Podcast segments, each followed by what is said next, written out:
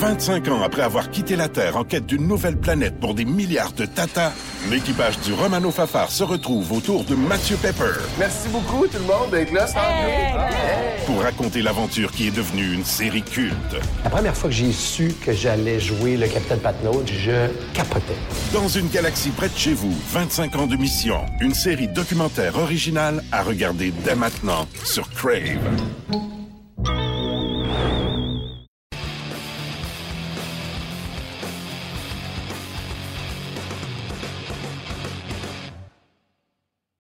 Monde, bienvenue à notre balado-diffusion hebdomadaire sur la glace du 8 février 2021, déjà notre 16e présentation euh, cette saison. Euh, beaucoup de choses à nouveau euh, pour vous au menu aujourd'hui. On a trois invités à vous présenter. Miguel Tourigny, défenseur de l'Armada de Blainville-Boisbriand, l'Armada qui connaît une excellente saison, et Miguel Tourigny lui-même aussi connaît une excellente saison. On va parler repêchage des espoirs midget, euh, entrevue, entretien intéressant que j'ai eu avec Pierre Cholette, directeur du Centre de soutien au recrutement de la Ligue de hockey junior major du Québec. Si on parle beaucoup dans la Ligue nationale de peut-être retarder le, fameux repêchage 2021, même le reporter en 2022. Ça ne sera pas le cas au niveau de la Ligue de hockey junior major du Québec. C'est un des sujets qu'on a abordé avec Pierre et plein d'autres également, lui qui euh, œuvre euh, depuis plus de 25 ans maintenant au niveau du hockey, qu'il a été directeur du recrutement, notamment des Tigres de Victoriaville. Il a travaillé également à la Ligue nationale. Alors, euh, un gars qui a beaucoup d'expérience. On va s'entretenir également avec un jeune espoir de 17 ans, Jacob Guévin, euh, qui s'aligne pour les Lumberjacks de Muskegon dans la USHL. Il connaît un excellent début de saison. C'est un ancien des Estacades de Trois-Rivières dans la Ligue Méthode 3 qui a choisi l'option des euh, universités américaines. Alors, on va s'entretenir également avec lui un petit peu plus tard au cours de l'émission. Euh, la séance des trois dernières bulles de la Ligue de hockey junior major du Québec s'est terminée hier. En fait, ça s'est terminé hier à Rimouski et à Drummondville, mais ça s'est euh, terminé à Chicoutimi un petit peu plus tôt en semaine parce qu'il y a eu une éclosion du côté des Tigres de Victoriaville et on a été obligé de mettre un terme à cet euh, environnement protégé de Chicoutimi un petit peu plus tôt. Alors que deux équipes ont eu le temps de jouer trois matchs, deux autres seulement deux matchs contrairement aux six qui étaient prévus. on a cancellé les matchs de jeudi, de samedi et de dimanche. Alors, euh, malheureusement, on devra reprendre ça un petit peu plus tard.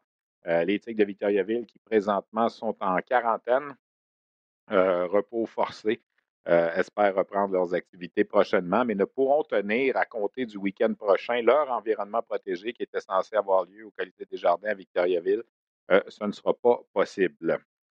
On va faire le résumé de tout ça. On va également avoir des nouvelles. Vous voyez le chandail du Rocket dernière mois. J'ai assisté ce matin, euh, le 8 février, à la séance d'entraînement du Rocket. D'ailleurs, Ryan Paling et Cale Fleury étaient sur la glace pour euh, euh, cet entraînement avec Joël Bouchard et son équipe.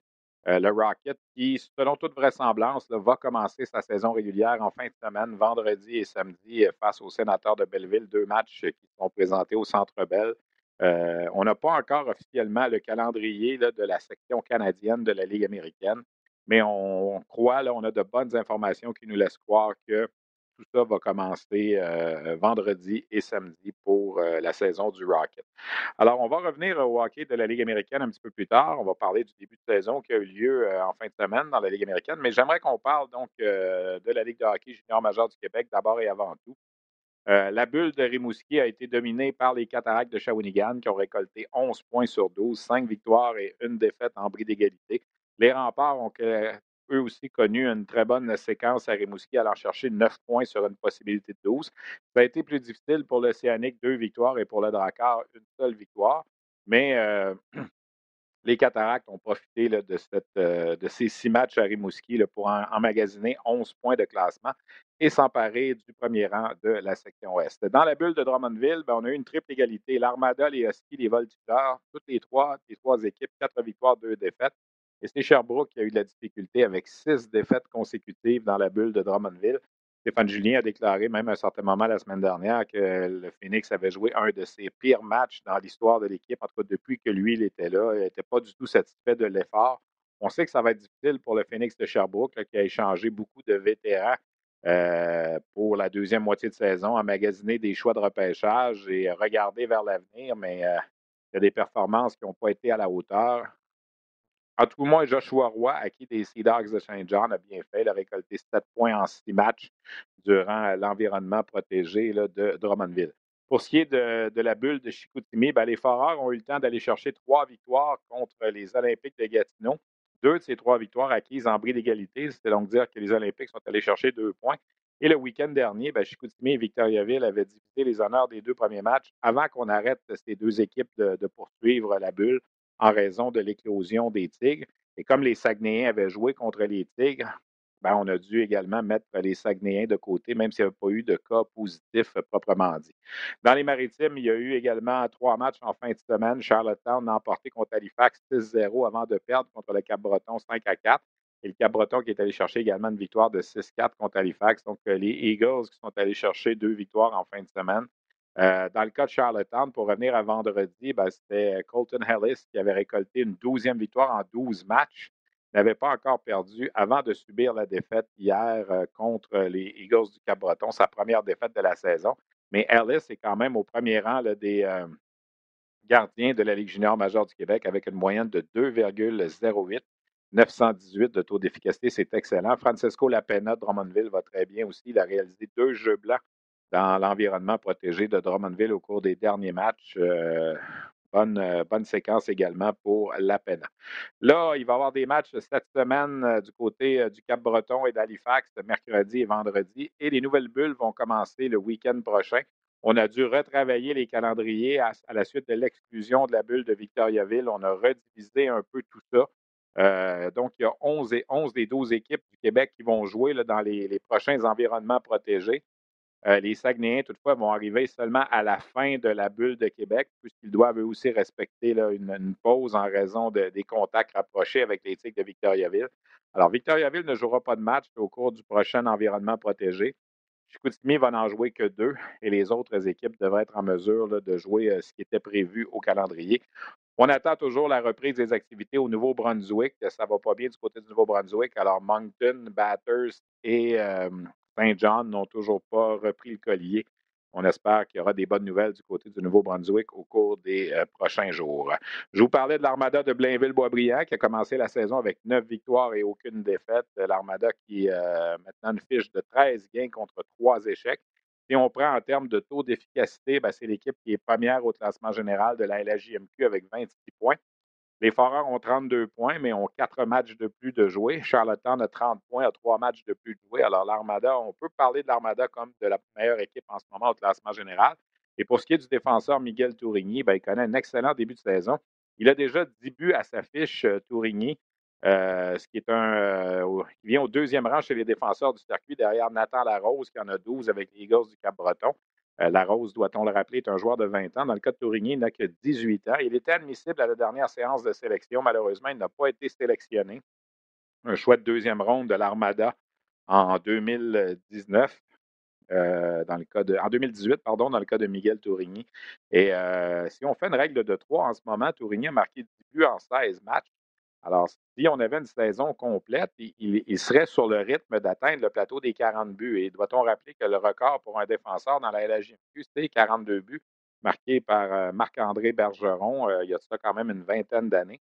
Je ne dis pas que Tourigny euh, est en mesure d'aller chercher ce record-là, mais en chose certaine, il connaît un excellent début de saison, 21 points déjà.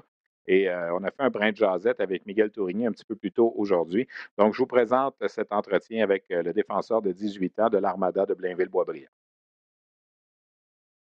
Alors, comme je le mentionnais, notre invité, le défenseur Miguel Tourigny de l'Armada de Blainville-Boisbriand. Merci d'être là, Miguel. Vous avez un excellent début de saison, 13 victoires, 3 défaites. Ça fait drôle de parler de début de saison quand on est rendu en février, là, mais avec la, la conjoncture des choses. Euh, est-ce qu'on s'attendait à un tel départ pour, euh, pour l'Armada cette année? Bien, c'est sûr qu'on était confiant de notre équipe. On avait une belle chimie dans la chambre. Puis, sa glace, on, on, était confiant de nos moyens. Fait on, était, on était vraiment confiant du début de saison. Est-ce que ça a été difficile de, de obligé de, mettre tout ça sur pause pendant presque deux mois quand on a un départ comme euh, vous aviez là, avec huit victoires, aucune défaite là, avant la pause de Noël? Ben, c'est sûr que c'est plate tout à l'heure, arrêter, avoir un bon départ, arrêter, recommencer, arrêter. c'est sûr que c'est un peu dur, mais on, on, travaille fort dans les pratiques. Fait ça, on continue tout le temps le, bon, le bon début de saison qu'on a eu. Vous avez eu de l'adversité en début de saison, deux matchs contre Sherbrooke. Après ça, euh, la COVID qui explose. Euh, je pense que c'est vous qui avez eu la, plus grosse éclosion là, dans la Ligue depuis le début de la saison. Comment on a traversé ça? C'était encore de l'inconnu. L'est encore un peu aujourd'hui, mais ça l'était à ce moment-là aussi. Ben, même euh, quand on était confinés dans nos chambres, les gars, on a continué un peu à s'entraîner, puis de prendre soin de notre corps. Quand on a, été fini notre quarantaine, ben, les gars, on était déjà prêts à repartir sur la machine. Miguel, euh, je parlais du bon début de saison de l'Armada, mais toi, personnellement aussi, euh, tu as déjà 10 buts à ta fiche. Tu en as compté 11 dans toute la saison l'an passé en seulement 16 matchs. Je parlais la semaine passée au 5 à 7. Si on faisait une règle de 3 puis une saison complète, on s'en irait peut-être vers une saison de 40 buts. Euh, c'est un record dans la Ligue junior majeure du Québec. Tu dois être vraiment satisfait de la façon dont ça se passe pour toi. Là. Ben, c'est sûr je suis satisfait, mais j'en veux encore plus. sais. Fait que je continue le temps à travailler fort des pratiques, puis en dehors de la glace, tout le temps prendre soin de mon corps, me coucher tôt, bien manger. Fait que, tu sais, je veux tout le temps en avoir beaucoup plus. Fait que, tu sais, je mets mes attentes encore plus élevées qu'en ce moment à quel point le fait que tu n'as pas été repêché, ça, ça a fouetté un peu. Tu étais classé quand même loin là, par la centrale de recrutement. C'est quoi, 183e, je pense, en Amérique du Nord? Fait on savait que c'était pas, comme on dit, coulé dans le béton. Puis quand la journée du repêchage est arrivée puis que ton nom n'a pas sorti, comment tu as réagi? Ben, c'est sûr, j'étais vraiment déçu au début. Puis le lendemain, dans le fond, je me suis dit, garde, je vais leur prouver qu'ils ont fait une grosse erreur. Puis ben, c'est ça. Depuis cette année, c'est rien que ça de prouver qu'ils ont fait une erreur, qu'ils auraient dû me repêcher. C'est toujours la même histoire dans ton cas. 5 pieds, 8 pouces pour un défenseur, c'est moins, c'est moins attirant. C'est encore avec ça que tu te bats rendu au stage où tu es rendu. Là? Ouais, c'est ça. Mais tu sais, moi, j'ai peut-être été comme ça. Fait que j'ai appris à jouer avec mon, avec mon gabarit. Puis euh, j'ai pas peur d'aller dans le coin avec des gars plus grands, plus gros que moi. Fait que tu sais, rendu là, c'est vraiment un. Comment dire. Euh, motivation, quoi. Ouais, c'est ça. C'est une motivation. Puis de prouver qu'ils ont fait une erreur. Quand tu regardes euh, l'équipe que vous avez, vous êtes allé chercher euh, Christopher Morisi-Ortiz, qui a 23 points en 23 matchs depuis le début de la saison, qui est un gars, je pense que Bruce Richardson connaissait bien, puis tout ça. Comment il s'est intégré? Puis avec toi, je pense que vous avez joué quand même des, minutes ensemble, pas mal. Ça fait tout un duo offensif là, du côté de l'Armada. Bien, c'est sûr que c'est un, un, gars qui est quand même gêné à, base, mais dans avec notre gang, on est vraiment une équipe vraiment soudée ensemble. Fait il s'est vraiment bien intégré. Puis avec moi, ben, on a eu vraiment une belle chimie genre en partant. Fait ça, ça s'est démontré sur la glace. C'est sûr que les deux premiers matchs qu'on a joué ensemble, ça, ça, c'était plus d'adaptation. Mais après ça, comme là, on a joué la dernière bulle ensemble au complet.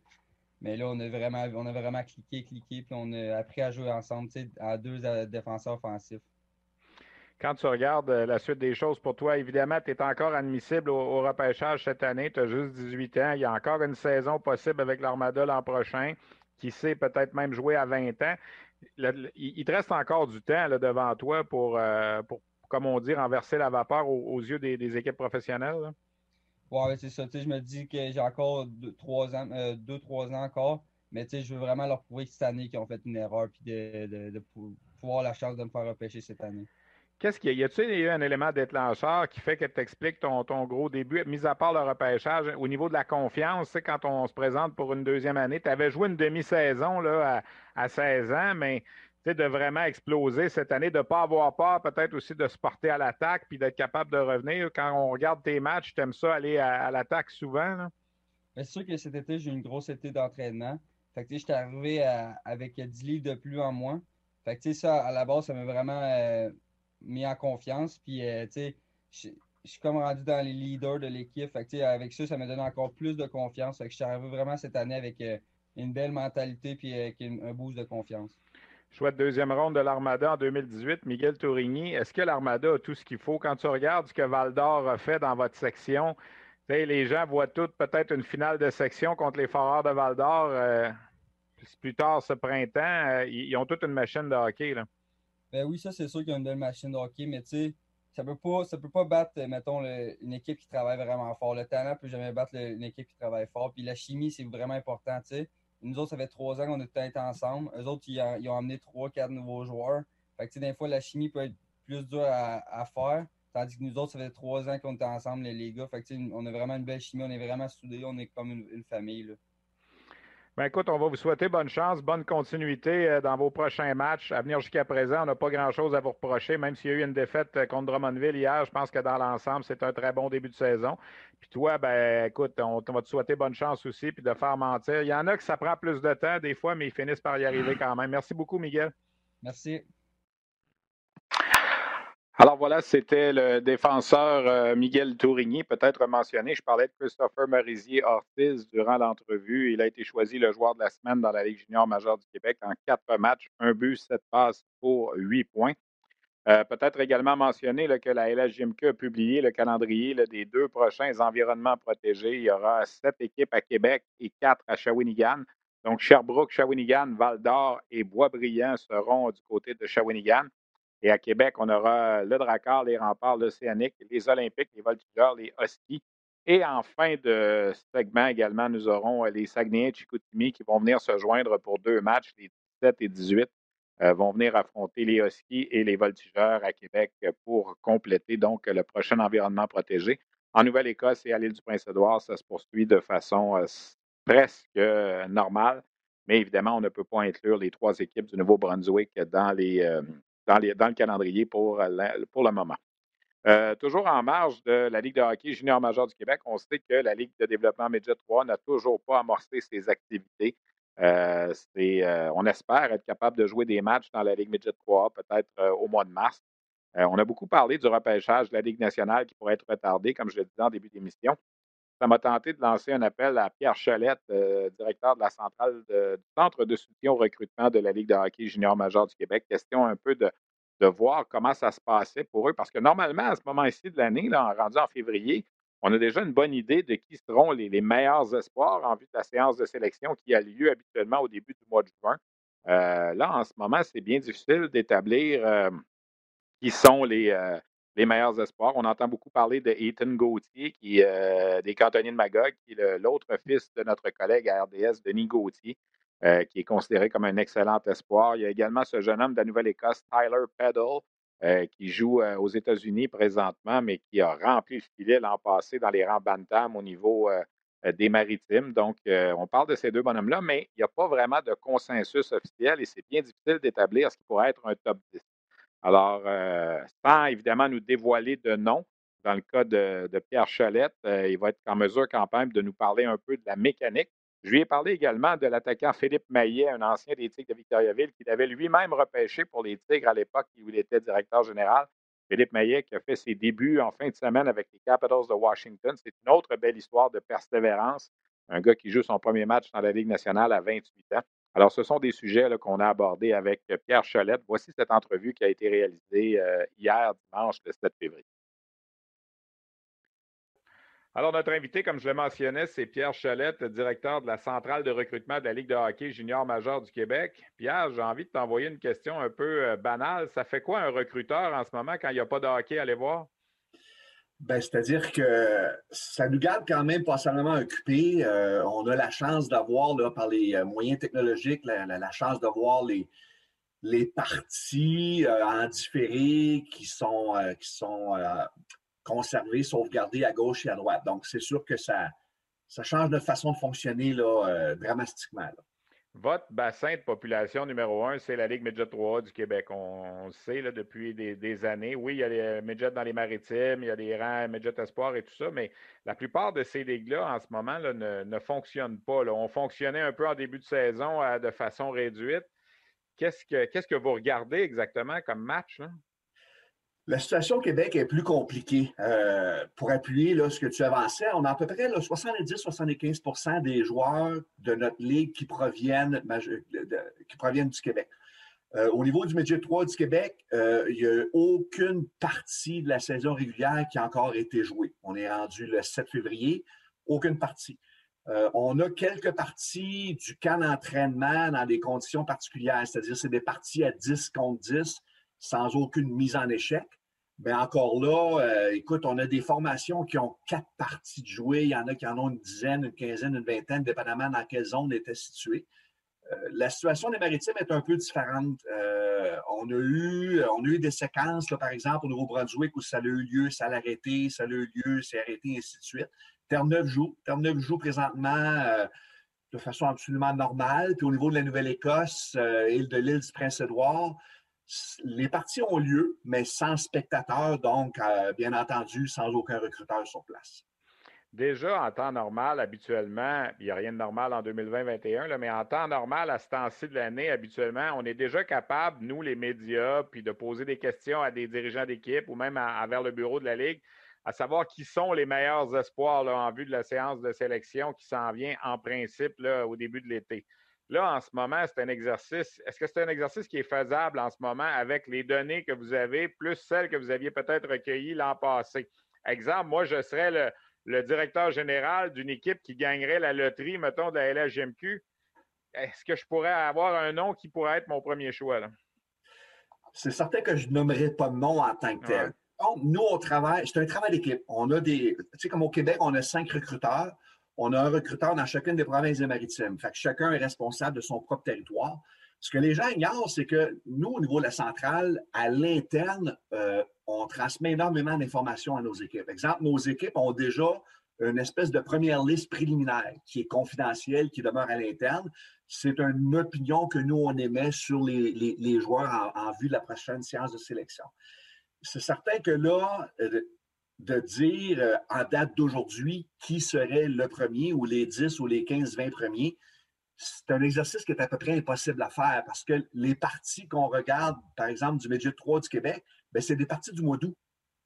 Entre le mois d'août et le mois de février, ben, ces joueurs-là auraient progressé, ça serait développé et ainsi de suite. Le portrait change.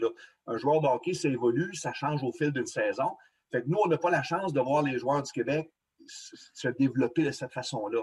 C'est un petit peu, c'est ce qui est un peu dangereux là, présentement, parce que si on regarde beaucoup de parties des maritimes, budget 3, par exemple, des maritimes, ben là, on, regarde des jeunes qui sont sur la glace depuis trois mois, trois demi, quatre mois.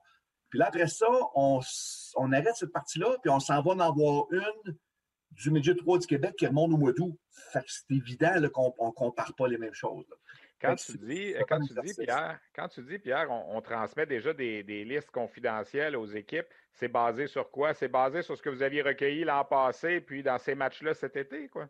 C'est basé sur ce qu'on a vu jusqu'à maintenant. Moi, j'ai, euh, je veux dire, mais nos recruteurs, là, ils ont travaillé individuellement, ils ont contacté là, euh, les dirigeants des différentes équipes Midget 3, tout ça, mais on a quand même, on a quand même, en fait, on travaille exactement comme les équipes font. Si vous demandez actuellement à n'importe quel dépisteur-chef, c'est qui le premier, il n'y a à peu près personne qui peut s'avancer. Fait que, on travaille exactement de la même façon. On essaie d'aller chercher le plus d'informations possible à gauche et à droite, mais on est loin d'une situation idéale, très loin. On s'entretient avec Pierre Chalette, directeur de la centrale de recrutement de la LHGMQ. Pierre, euh, il y a plein d'équipes dans la dernière période de transaction qui ont été chercher des choix au repêchage. On a sacrifié des vétérans. je pense à Sherbrooke, qui est peut-être le bon exemple, qu'on a sacrifié des, pour aller chercher des, premiers choix, des deuxièmes choix. Est-ce que ça ne devient pas périlleux un peu d'acquérir tous ces choix-là dans une séance comme 2021, quand, dans le fond, peu importe comment le Midget 3 va jouer le match, ça va être un échantillon qui va être tellement petit que le risque d'erreur est beaucoup plus grand? Je partage ça aussi, mais ça, c'est. Le travail appartient aux équipes. Hein. C'est à eux à faire leur propre devoir. Nous, on émet une opinion. Euh, la fameuse liste centrale, c'est faut en prendre, faut en laisser. C'est une liste de une formation. Euh, effectivement, l'échantillonnage est assez restreint. Parce que là, les nouvelles qu'on entend, ou toi, tu entends peut-être Midget 3, on va peut-être avoir des matchs quand? D'ici la fin du mois de février? C'est-tu possible d'envisager ça? Ou?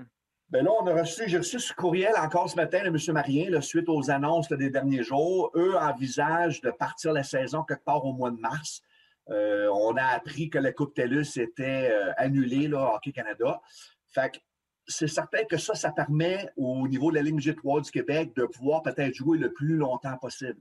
Plutôt que d'éliminer des équipes en vue d'avoir un représentant à la Coupe TELUS, ben, on est peut-être moins pressé d'éliminer des équipes. Alors, quelle formule est-ce que la Ligue Média 3 vont développer? Euh, de quelle façon on va être en mesure d'évaluer les joueurs pour une période encore plus longtemps? Tout ça reste à voir, mais on, nage dans le néant là, présentement. C'est ce qui est un peu dommage on entend parler, la Ligue nationale, de peut-être vouloir euh, repousser le repêchage de 2021 d'un an. Moi, je trouve ça un peu bizarre quand j'entends ça, mais au niveau junior, est-ce qu'on peut penser qu'on va repousser aussi la séance de sélection à plus tard cet été pour se donner plus de temps?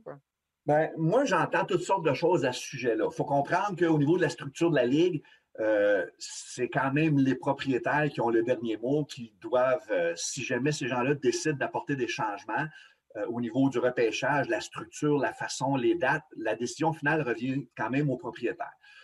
par contre, moi, par expérience, parce que ça fait quand même tout près de 25 ans que, je suis impliqué, puis je n'ai jamais vu, moi, un changement majeur pour la séance à venir. Ça a tout le temps été pour deux ans. Quand on a changé, par exemple, l'admissibilité des joueurs de 15 ans, c'était jamais l'année qui venait, c'était tout le temps deux ans après. Puis l'autre chose, c'est que euh, je vois mal comment on pourrait retarder euh, le repêchage de la Ligue junior majeure du Québec parce que les, les, jeunes qui jouent présentement, ils vont aller jouer où? Ils ne seront plus admissibles à revenir l'an prochain dans le Média 3 parce qu'ils vont être trop vieux, exemple. Ben, c'est un mélange de tout ça. Puis l'autre chose aussi, c'est qu'il faut comprendre qu'au niveau de la Ligue majeure du Québec,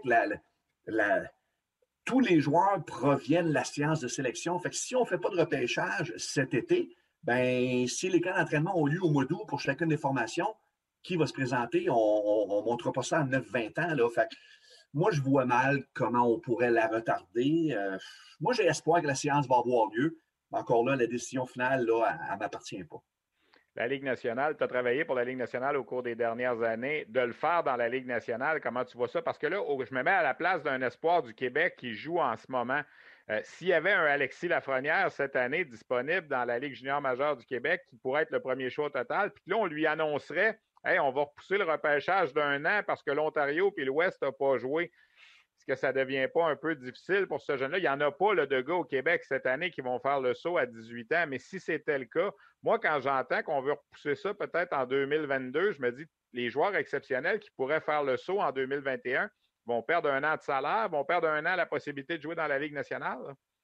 À Nouveau Info, c'est important pour nous d'aller au-delà de l'info. Et ça commence à 17h par un regard en profondeur de l'actualité avec Marie-Christine Bergeron. À 22h, on ajoute du mordant à votre bulletin d'information. Les débatteurs se joignent à Michel Bérère pour analyser, commenter et débattre en direct des sujets de nos reportages. Et à 22h30, on fait place au grand débat de la journée avec les débatteurs de Nouveau. Faites comme nous. Allez au-delà de l'info sur Nouveau et Nouveau.info. Oui, mais il y en a, sauf qu'il faut garder ça peut-être là, une perspective un peu différente. Au niveau de la Ligue nationale, il y a combien de joueurs qui proviennent de la dernière séance de sélection qui va percer l'alignement le camp suivant? Il n'y en a vraiment pas beaucoup. Tandis que nous, c'est très différent. Euh, la majorité, ben, comme je disais, les joueurs proviennent tous de la séance de sélection. Mais au niveau de Ligue nationale, moi, je me dis, d'un autre côté, on entend souvent que ça serait une bonne chose de retarder l'admissibilité des joueurs un an plus vieux.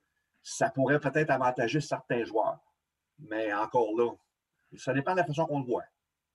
Écoute, Pierre, euh, avant de terminer l'entrevue, je m'en voudrais de pas te parler de Philippe Maillet qui fait ses débuts dans la Ligue nationale. C'est un gars que vous avez eu avec les Tigres de Victoriaville à l'époque. C'est encore un exemple. Moi, ça m'a fait penser peut-être à Alex Belzil qu'on a vu avec le Canadien l'été dernier. Un, gars qui est passé par un tout autre chemin, qui a joué euh, quatre ans au hockey universitaire, puis qui arrive à, finalement 28 ans se retrouver dans la Ligue nationale. Est-ce que tu voyais ça possible pour ce joueur-là? Pour Philippe Maillet, euh, honnêtement, non. Là c'est sûr qu'il a travaillé fort, il a pris un chemin qui est différent. Puis c'est tellement typique. Cette semaine, je me suis amusé, là. Puis présentement, là, je ne veux pas lancer une tonne de chiffres, là, mais quand je disais tantôt qu'on met beaucoup d'accent sur, beaucoup trop d'accent sur les rangs de sélection. Présentement, là, dans la Ligue nationale, en date du 30 janvier, là, on a à peu près 80-85 joueurs en provenance de la Ligue junior majeure du Québec. On en a 67 ou 68 qui sont non des Européens. Sur ces 67, 68-là, là, 55% de ces joueurs-là ont été des séances, ont été des gars qui ont été sélectionnés dans les trois premières rondes de la Ligue junior majeure du Québec. Ça veut dire que c'est un peu plus que la moitié.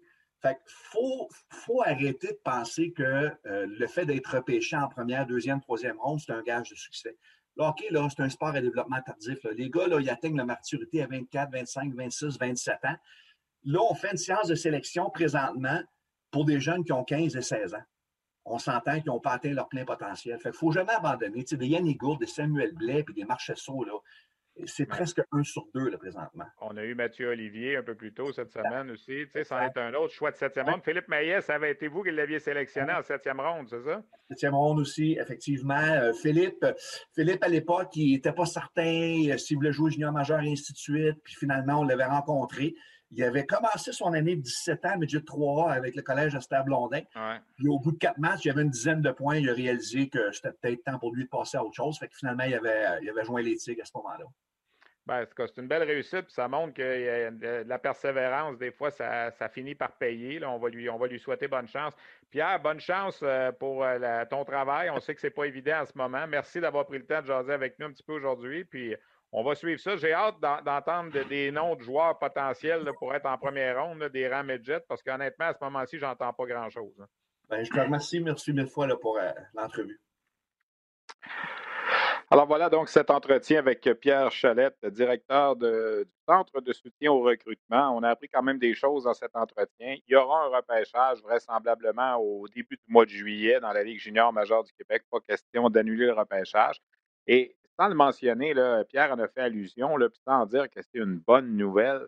Le fait que Hockey Canada ait annulé la Coupe TELUS euh, fait en sorte que la Ligue Média 3 va avoir plus de temps pour jouer des matchs, permettre aux jeunes de de se faire valoir euh, devant les recruteurs de la Ligue de hockey junior majeur du Québec. Parce que s'il y avait une Coupe TELUS au mois de mai, on aurait dû se dépêcher à faire des séries éliminatoires et tout ça. Le fait qu'on ait annulé la Coupe TELUS, certes, ce sera dommage pour l'équipe qui gagnera les séries éliminatoires, mais au moins, on aura la chance de peut-être même euh, faire de courtes séries jouer le plus grand nombre de matchs possible et seulement peut-être faire une finale à la fin pour la Coupe Ferrari avec les deux meilleures équipes comme la Ligue Média 3 est arrimée avec euh, les écoles secondaires, ben, on peut aller jusqu'au mois de juin sans problème. Alors, si, comme le mentionnait Pierre, euh, la Ligue Média 3 débute ses activités en mars, on pourrait jouer mars, avril, mai, à raison de quoi? 8-9 matchs par mois, donc peut-être une trentaine de matchs en trois mois, puis peut-être au début juin faire une finale ou une demi-finale avec euh, les trois ou quatre meilleures équipes de la saison pour déterminer le champion du calendrier ça permettrait aux équipes juniors qui ont investi, comme je le disais dans l'entrevue, d'aller chercher des choix repêchage, ben, d'avoir une meilleure idée de, la qualité des joueurs qu'ils vont repêcher. Déjà que la marge d'erreur est toujours grande lors des séances de sélection. Si en plus, on n'a pas vu vraiment les joueurs jouer cette année, ça va être encore plus difficile et les, chances d'erreur vont être beaucoup plus grandes. Alors voilà ce qui complète un peu le dossier de la Ligue de hockey junior major du Québec. Je vais vous parler de la Ligue américaine. Euh, la saison a commencé euh, en fin de semaine dans la Ligue américaine de hockey. Il y a eu des matchs. Euh, peut-être vous parler de Trevor Zegras, qu'on a tellement aimé au championnat du monde de hockey junior pour les Américains. Il a commencé avec les Ghosts de San Diego, cinq points en deux matchs. Je me demande un peu ce qu'il fait là. J'ai l'impression que les Ducks d'Anaheim vont le rappeler assez rapidement. En tout cas, chose certaine, lui et Chase DeLeo ont amorcé la saison sur des chapeaux de roue avec la formation de San Diego qui a remporté deux victoires dans la section Pacifique, qui est allé chercher euh, euh, un gain de 4 à 3 et un autre de 4 à 1. Euh, a été choisi joueur de la semaine dans la Ligue américaine de hockey. Pour ce qui est du Rocket, on attend toujours au moment d'enregistrer l'émission, peut-être que plus tard aujourd'hui, euh, on nous sommes le 8 février en début d'après-midi, on aura le calendrier de la Ligue canadienne de hockey qu'on n'a toujours pas. Euh, on sait qu'il y aura cinq équipes dans la division canadienne de la Ligue américaine. J'ai dit la Ligue canadienne. La division canadienne de la Ligue américaine de hockey, pardon. Il y aura Laval, Manitoba, Toronto, Belleville et aussi le Heat de Stockton, qui est le club école des Flames de Calgary. Les Flames qui vont garder leur club école de la Ligue américaine à Calgary cette année. Donc, Stockton pourra jouer dans la division canadienne. On attend toujours les, les informations finales. Mais ce qui a été permis d'apprendre, et je vous envoie ça sous toute réserve, on n'est pas un changement prêt. Mais on a su que le Rocket, et Joël Bouchard, dans sa disponibilité média, a dit lui aussi la même chose, qu'il n'avait pas eu de confirmation officielle, mais qu'il se préparait pour un match vendredi soir contre les sénateurs de Belleville. Il semblerait que la saison de la Ligue américaine du Rocket va commencer vendredi et samedi, les 12 et 13 février prochains. Et ça fera à ce moment-là 11 mois qu'on n'a pas joué au hockey du côté du Rocket. Le dernier match avait eu lieu le 11 mars à la Place Belle à Laval. On rappelle, cette année, le Rocket va jouer ses matchs au Centre Bell à Montréal et non à Laval. Question de, ne pas être obligé d'entretenir euh, les mesures de la COVID dans deux amphithéâtres différents. Alors, euh, ça donne bien en fin de semaine. Le Canadien joue euh, à Toronto samedi, donc le Centre Bell est libre samedi après-midi. J'ai l'impression qu'on aura du hockey de la Ligue américaine en fin de semaine et j'ai l'impression qu'on sera en mesure de probablement vous présenter ces matchs-là à RDS. Je me garde une petite gêne, comme on dit, parce qu'on a eu des changements déjà. On s'était fait dire le 5 février, qui était vendredi dernier. Ça n'a pas commencé le 5 février, mais Là, j'ai bon espoir qu'on va avoir euh, des matchs en fin de semaine, samedi, vendredi et samedi au Centre Bell, fort probablement contre les sénateurs de Belleville. Un mot peut-être sur Cole Caulfield euh, qui a continué en fin de semaine euh, son excellente saison avec les Badgers de Wisconsin. Petite parenthèse. La semaine dernière, je vous avais annoncé que RDS présenterait les deux matchs des Badgers contre la formation des Golden Gophers du de Minnesota. Malheureusement, on a dû retirer ces matchs-là en raison du changement d'horaire de tennis avec le tournoi de Melbourne, le tournoi de l'ATP. RDS avait des engagements avec ce tournoi-là. J'ai publié la nouvelle jeudi qu'on présentait les matchs. Je me suis rétracté par la suite. Ça a déclenché toutes sortes de commentaires sur les médias sociaux comprendrez que euh, RDS, oui, c'est beau, c'est facile de dire, mais pourquoi pas le mettre sur RDS2, sur RDS Info? Il y a des équipes techniques à prévoir lorsqu'il y a des, euh, diffusions de matchs également. On ne peut pas, là, sur, un 25 sous, se retirer, enlever euh, la programmation qui était prévue, les gens qui sont censés travailler sur ces matchs-là. Malheureusement, ce sera partie remise, j'ai l'impression, dans le cas des, Badgers et de Cole Caulfield, mais parenthèse terminée, donc on, on a vu Cole Caulfield connaître deux bons matchs encore en fin de semaine et Wisconsin qui est allé chercher deux victoires contre les Gophers. Caulfield a maintenant 33 points en 20 matchs. L'an passé, il avait amassé 36 points en 36 matchs. Alors, il a presque égalé sa production de l'an passé en 16 matchs de moins cette saison. Il est vraiment là, sur une belle lancée, Caulfield. Et mis à part les deux matchs à la fin du mois de novembre qu'on vous avait présenté à RDS contre Arizona State, il a obtenu au moins un point dans chacun des 18 autres matchs qu'il a disputés cette saison. Il est au premier rang des marqueurs des rangs collégiaux américains avec ses 33 points en 20 matchs. Et là, la question se pose de plus en plus. Lorsque sa saison va prendre fin en avril, pourrait-il rejoindre le Canadien? Pourrait-il rejoindre le Rocket de Laval? Ou va-t-il décider de demeurer une troisième année au niveau universitaire américain, comme l'avait fait par exemple Johnny Gaudreau, euh, dont on traçait le parallèle euh, en termes de statistiques avec lui la semaine dernière? Ce sera intéressant à suivre. On n'a pas évidemment les réponses à ces questions encore, euh, bien évidemment. Au cours des dernières semaines, on est allé faire un tour dans la ECHL, on est allé faire un tour dans la USHL également avec certaines entrevues. Euh, on a parlé euh, avec Sean Farrell la semaine dernière, un espoir du Canadien qui joue dans la USHL. On avait parlé également avec Matthew Boucher qui joue dans la ECHL. Des circuits des joueurs, c'est le mandat un peu de notre émission de, se promener, de faire le tour. Cette semaine, j'ai eu envie de placer une entrevue, de placer un appel à Jacob Guévin. Qui est Jacob Guévin? C'est un ancien défenseur des Estacades de Trois-Rivières de la Ligue Média 3 qui a décidé de prendre le chemin des universités américaines même s'il avait été un choix de deuxième ronde des euh, Saguenayens de Chicoutimi. L'an passé, il a joué au niveau euh, école secondaire aux États-Unis, dans la région de Lake Placid. Cette année, il joue avec les Lumberjacks de Muskegon, une des bonnes formations de la USHL. Il connaît un excellent début de saison. Il joue donc euh, régulièrement contre notre invité de la semaine dernière, Sean Farrell, choix de quatrième ronde du Canadien. Il a été coéquipier également avec un choix de cinquième ronde du Canadien qui a depuis été échangé, s'appelle Red Pitlick. Alors, euh, je lui ai parlé de Pitlick, je lui ai parlé également de Sean Farrell, mais surtout, je lui ai parlé de sa saison à lui, euh, de ses espoirs en vue de la séance de sélection de 2021. C'est un jeune homme qui est très bien articulé, vous allez le voir dans l'entrevue. Alors, je vous présente donc euh, un entretien que j'ai fait un peu plus tôt aujourd'hui avec Jacob Guévin. Zéro. Alors, comme je le mentionnais, notre invité est le défenseur Jacob Guévin des Lumberjacks de Muskegon de la USHL. Jacob, comment ça se passe la vie à Muskegon? Euh, c'est pas tellement loin de Chicago, c'est quand même pas à côté, mais comment se passe la vie d'abord avec la COVID puis ta saison de hockey là-bas? Euh, ben, c'est sûr, merci de me, recevoir pour commencer.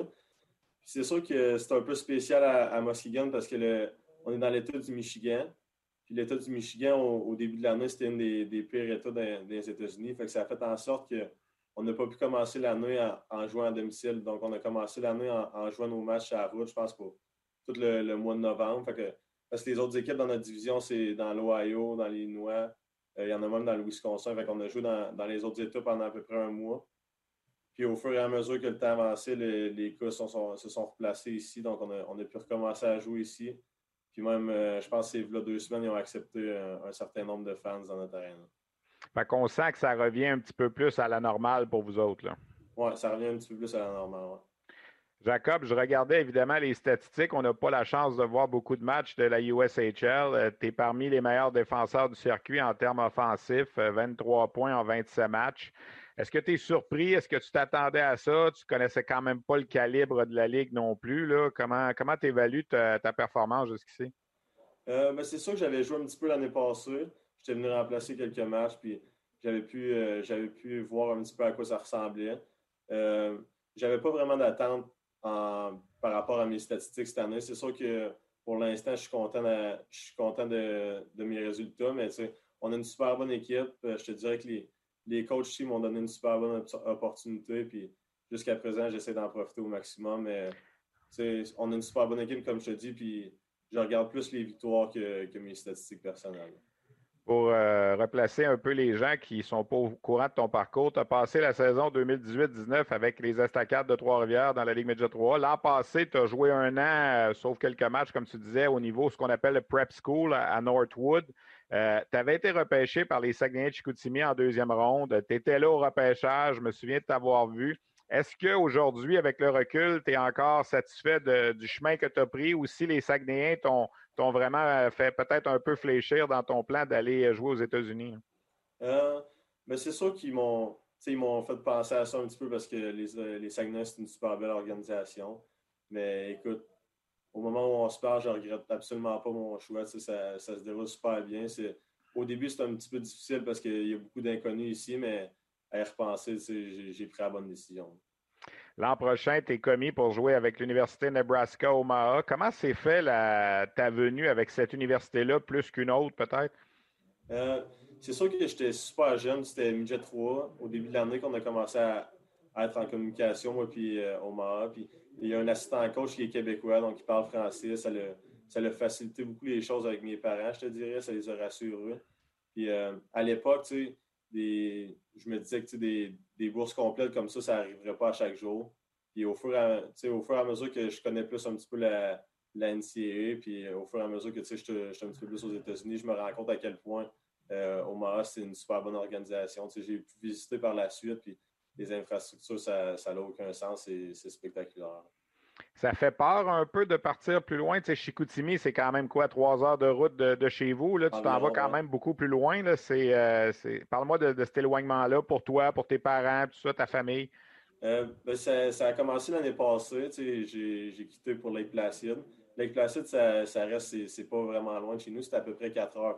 mes parents ont été en mesure de venir euh, pas mal à chaque week-end qu'on joue à la maison. Puis, écoute, le programme l'année passée, c'était une super petite école. Euh, dans des montagnes. C'est vraiment, ça a vraiment été incroyable. Puis pour la transition, je pense que ça a été la, meilleure chose que, j'aurais pu demander. Là, évidemment, il y a l'aspect de la COVID qui fait qu'on ne peut pas aller te visiter aux États-Unis non plus sans faire des quarantaines, puis tout ça. Ça doit être, euh, ça doit être plus difficile aussi cette année. Euh, oui, mais c'est sûr que depuis que je suis parti, je ne suis jamais retourné chez nous, même pas à Noël. mes parents ne sont pas, sont pas venus encore. c'est sûr que c'est un petit peu plus difficile, mais je suis en, mesure de leur, leur parler pas mal à, tous les soirs. Fait de ce côté-là, ça va bien. Puis ils espèrent peut-être pouvoir venir pour euh, peut-être la fin de la saison ou bien dans, les séries. On s'entretient avec le défenseur euh, québécois Jacob Guévin qui joue euh, pour les Lumberjacks de Muskegon. Jacob, les premières listes de recrutement de la Ligue nationale sont sorties. Évidemment, c'est des listes préliminaires parce qu'on ne joue pas au hockey partout en ce moment. Tu as reçu la cote C qu'on appelle, donc quelque part entre la quatrième et la septième ronde. Première question, est-ce que c'est décevant ou tu es au moins content d'être sur la liste? Comment tu voyais ça avec, euh, je veux dire, le, genre de saison que vous avez cette année puis cette liste-là? Qu'est-ce que, qu'est-ce que ça te dit? Ben, comme tu dis, la saison, c'est un, peu, un peu spécial. Il reste beaucoup de temps encore. Je te dirais pas que c'est décevant. Je suis content au moins d'être, dessus. ça, ça fait juste prouver que les recruteurs sont là et ils me regardent. Mais c'est sûr que je compte essayer d'améliorer ça. Euh, le repêchage à la Ligue nationale, on commence à mentionner que peut-être on pourrait le retarder plus tard dans l'année. Il y en a même qui évoquent la possibilité de retarder d'un an. Est-ce que ce serait un avantage pour toi ou euh, comment, tu vois, comment tu verrais ça si jamais on arrivait à cette euh, possibilité-là? À Nouveau Info, c'est important pour nous d'aller au-delà de l'info. Et ça commence à 17h par un regard en profondeur de l'actualité avec Marie-Christine Bergeron. À 22h, on ajoute du mordant à votre bulletin d'information. Les débatteurs se joignent à Michel Bérère pour analyser, commenter et débattre en direct des sujets de nos reportages. Et à 22h30, on fait place au grand débat de la journée avec les débatteurs de Nouveau. Faites comme nous. Allez au-delà de l'info sur Nouveau et Nouveau.info. Euh, je te dirais que pour moi, ça ne change pas vraiment grand-chose. Le, plus gros avantage que j'ai cette année en ce moment, c'est vraiment que j'ai pu avoir, tu sais, j'ai déjà 23, 27 euh, games à peu près de, jouer. Fait que ça, ça, pour moi, c'est un, avantage parce que si je regarde ailleurs, au Canada, n'y a pas beaucoup de monde qui peuvent se, dire qu'ils vont jouer 50 games cette année et qui en ont déjà pas mal la moitié de la saison de fait. pour moi, le, fait que le repêchage soit retardé, ça, je pense pas que ça change grand-chose dans mon cas, mais c'est plus le fait que je peux jouer au hockey en ce moment qui qui est le plus gros avantage tu es au courant, on est au Québec, le Canadien de Montréal, c'est gros, puis tout ça. Tu as la chance, on a parlé la semaine dernière à Sean Farrell, euh, qui joue dans, ta ligue, qui est le premier compteur de la ligue en ce moment. Tu l'as affronté. Si tu nous parlais de lui un petit peu, quel genre de joueur c'est? Euh, c'est ça. la semaine passée, on a joué un 3 en 3 contre lui, puis écoute, tout le monde le sait, c'est lui qui est, le meilleur de la ligue, puis écoute, je trouvais ça incroyable à quel point il est rapide. C'est un petit bonhomme, mais il est capable de patiner. Donc, il est impressionnant quand même pour un choix de quatrième ronde. Oui, vraiment. J'ai envie, écoute, de me servir de toi encore pour un autre joueur. Tu as eu un coéquipier également qui appartient au Canadien qui a été échangé, le Red Pitlick, euh, dont on dit beaucoup de bien aussi. Euh, si tu nous parlais de ce joueur-là, un petit peu qu'on n'a pas la chance de voir au Québec. Euh, ouais, je te dirais que c'est dans le même style que, que Farrell, un peu. Un, petit attaquant super rapide. Il a des, il a des mains incroyables. C'est sûr que le fait qu'il soit parti d'ici, c'est une, une, quand même grosse perte pour nous parce que c'était un de nos bons attaquants, mais écoute, je suis super content, puis j'ai pu apprendre de lui un petit peu. Là. Quand tu es parti là-bas, puis tout ça, euh, la langue anglaise, puis tout ça, est-ce que tu étais à l'aise avec ça ou si tu es, quelqu'un qui a vraiment profité de cette expérience-là pour améliorer beaucoup euh, la langue anglaise et tout ça? Euh, oui, vraiment. J'avais pris des cours au secondaire, mais à part de ça, mon anglais était, était pas. Je pensais qu'il était bon, mais il n'était pas très bon que ça quand, quand j'étais arrivé aux États-Unis. Mais tu sais, euh, Ligue Placée l'année passée, les, professeurs puis les gars étaient, super compréhensifs puis ils m'ont super bien aidé. je dirais que là, ça, se déroule super bien. Est-ce que tu as l'impression que tu vas réussir, même si tu joues aux États-Unis, à peut-être euh, revenir sur le radar de, Hockey Canada pour peut-être des compétitions futures, que ce soit les moins de 18 ans, les moins de 20 ans? Euh, excuse, ça, ça l'a coupé, j'ai pas compris. OK, je disais, euh, je disais est-ce que tu as l'impression que même si tu joues aux États-Unis, tu vas être sur le radar quand même de Hockey Canada pour les équipes nationales, les moins de 18 ans, les moins de 20 ans? C'est quelque chose que, tu penses? Ou... Euh, c'est sûr que j'y pense un petit peu, mais j'essaie de me concentrer sur, la saison en ce moment et les, les, matchs qui nous restent à jouer. Mais c'est sûr que ça serait, ça serait quelque chose de le fun. En principe, est-ce qu'ils vous ont dit combien de matchs vous êtes censé jouer si on joue un calendrier complet? Euh, ouais, si ça, se déroule comme. Si ça continue à, aller comme, comme ça va en ce moment, on est supposé jouer 50 matchs, puis après, on va, on va commencer les séries. Ben écoute, Jacob, merci beaucoup de nous avoir donné tes nouvelles. Merci beaucoup d'avoir pris le temps de jaser avec nous. On s'intéresse aux Québécois un petit peu partout. Alors, bonne chance, bonne continuité. Je pense que ça va bien pour toi venir jusqu'à présent. Puis, euh, comme on dit, on lâche pas. Merci beaucoup. C'est bon, merci de m'avoir reçu. Là. Salut. Alors voilà donc euh, jeune homme de commerce très agréable, Jacob Guévin des Lumberjacks de Muskegon. Peut-être pour apporter une précision, euh, lorsqu'on parlait de l'Université Nebraska-Omaha pour l'an prochain, il a fait allusion à un entraîneur adjoint francophone. Il s'agit de Dave Noël Berny, euh, qui est un gars de la région de Québec qui œuvre comme entraîneur adjoint aux États-Unis depuis plusieurs années, notamment avec l'Université Nebraska-Omaha. Au cours des quatre dernières saisons, il a déjà travaillé également avec les Red Wings de Détroit comme entraîneur vidéo.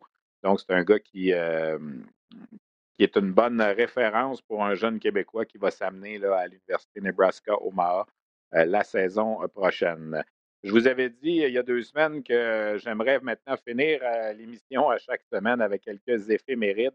Il y a eu des anniversaires importants cette semaine. Jeudi dernier, j'en ai profité, c'était le 4 février. J'en ai profité pour relater un petit texte pour dire que le trio des trois Denis a fêté ses 60 ans. Euh, ça, c'était un des trios les plus, euh, je dirais, euh, spécial de l'histoire de la Ligue junior majeure du Québec. pour les plus jeunes qui ne sont peut-être pas au courant, Denis Savard, Denis Cyr, Denis Tremblay, trois joueurs avec le même prénom, trois joueurs qui se sont amenés à 16 ans en même temps avec le junior de Montréal à l'époque et qui étaient nés les trois le 4 février 61. Alors, c'est assez extraordinaire. En 77-78, ils se sont amenés. On a placé ces trois jeunes de 16 ans-là sur le même trio. Et pendant deux ans et demi, les trois Denis euh, ont connu beaucoup de succès. Euh, Denis Savard, évidemment, on connaît la carrière qu'il a connue. Il est au temple de la renommée, un choix de première ronde des Blackhawks de Chicago. Denis Cyr aussi a été un choix de première ronde des Flames de Calgary. Carrière professionnelle un peu plus modeste, mais quand même. Et Denis Tremblay, lui, n'a jamais été repêché, euh, mais a fait partie de, ce trio-là assez spécial. Alors, j'ai voulu souligner ça. Si ça vous tente d'aller lire un peu l'histoire que j'ai faite, c'est en ligne au rds.ca. Et nos amis euh, de l'émission euh, Trajectoire avaient réalisé un superbe documentaire qui est également en lien avec l'article que j'ai écrit la semaine dernière. Donc, ça, c'était le 4 février. Le lendemain, le 5 février, vendredi, on a fêté, et ça aussi, c'était spécial, le 50e anniversaire d'un des records les plus difficiles à battre dans la Ligue de hockey junior major du Québec, soit les 12 points dans un match. Ça avait été réalisé par André Savard euh, avec euh, les remparts de Québec le 5 février 71. Trois buts et neuf passes dans un gain de 14 à 1 contre le National de Rosemont à l'époque. Alors, ça a fait 50 ans que ce record-là tient euh, vendredi dernier. Euh, le dernier qui s'en est approché, il y a eu quelques joueurs qui ont fait 11 points dans un match. Le dernier qui l'a fait, c'est Alexander Radulov en 2006. Il avait récolté trois buts et huit passes dans une victoire des remparts contre l'Océanique de Rimouski. Je ne sais pas si un jour un autre joueur va s'approcher de cette marque-là, le 12 points dans un match. C'est assez spectaculaire. Le 5 février, toujours euh, vendredi, ça a été le, le 37e anniversaire du match où Mario Lemieux avait marqué son centième but de la saison en 83-84. Il avait réalisé cet exploit-là lors du 54e match euh, des voisins de Laval à l'époque. Alors, euh, pas besoin de vous dire qu'il n'y a pas personne d'autre qui a inscrit 100 buts depuis euh, Mario Lemieux. Je ne sais pas ça non plus si on va revoir ça un jour. Et c'était l'anniversaire aussi de, le, 5 février. Également, le 6 février en 2004, Sidney Crosby devenait à 16 ans euh, un joueur qui obtenait 100 points dans une saison dans la Ligue junior majeure du Québec. Il avait récolté un but et cinq passes. Et j'étais là à ce match-là à l'Arena Robert Gartin, alors que l'Océanique s'était incliné 8 à 6 face aux Olympiques de Hull. Crosby avait commencé le match avec 95 points, avait récolté 6. Le 7 février 2011, 10 ans donc hier, Guy Carbonneau devenait le 19e entraîneur-chef de l'histoire des Saguenayens de Chicoutimi en remplacement de Richard Martel. Ça a été d'ailleurs les derniers matchs de Richard Martel comme entraîneur-chef dans le circuit. Alors, ce sont des anniversaires qu'on a euh, célébrés au cours des euh, derniers jours. Euh, il y en a d'autres comme ça. Je vais essayer d'agrémenter la fin d'émission à chaque semaine avec des, des, éphémérides comme ça. J'aime ça quand on a la chance de, retourner un petit peu dans le passé de la Ligue de hockey junior majeur du Québec pour justement être en mesure de rappeler l'histoire de la Ligue. Petite note également en terminant, je m'étais dit que je vous en parlerai. L'ancien du Rocket de Laval, Daniel Odette, connaît de bons moments en Finlande. Il est quatrième compteur de la Ligue élite finlandaise avec 8 buts, 21 passes pour 29 points en 31 matchs. Lui qui a tenté sa chance en Europe cette année. Euh, les collègues de Hockey 360 lui ont parlé il y a quelques semaines et euh, son adaptation là-bas semble très bien se passer pour euh, cet ancien choix de cinquième ronde du Canadien, le fils de Donald Odette, qui est évidemment recruteur avec le Canadien de Montréal, ancien joueur de la Ligue nationale. Alors voilà, ça fait le tour un peu pour cette semaine de notre balado discussion sur la glace. J'espère que ça vous a plu. je remercie mes invités, Pierre Cholette de la Ligue de hockey junior major du Québec, Jacob Guévin des Lumberjacks de Muskegon, de même que le défenseur Miguel Tourigny de l'Armada de Blainville-Boisbriand. À la technique, Félix Payet, à la recherche, euh, Christian Daou, à la coordination, Luc Dansereau. Merci à toute la gang. On se retrouve la semaine prochaine pour une autre édition de Sur la glace. Merci, salut.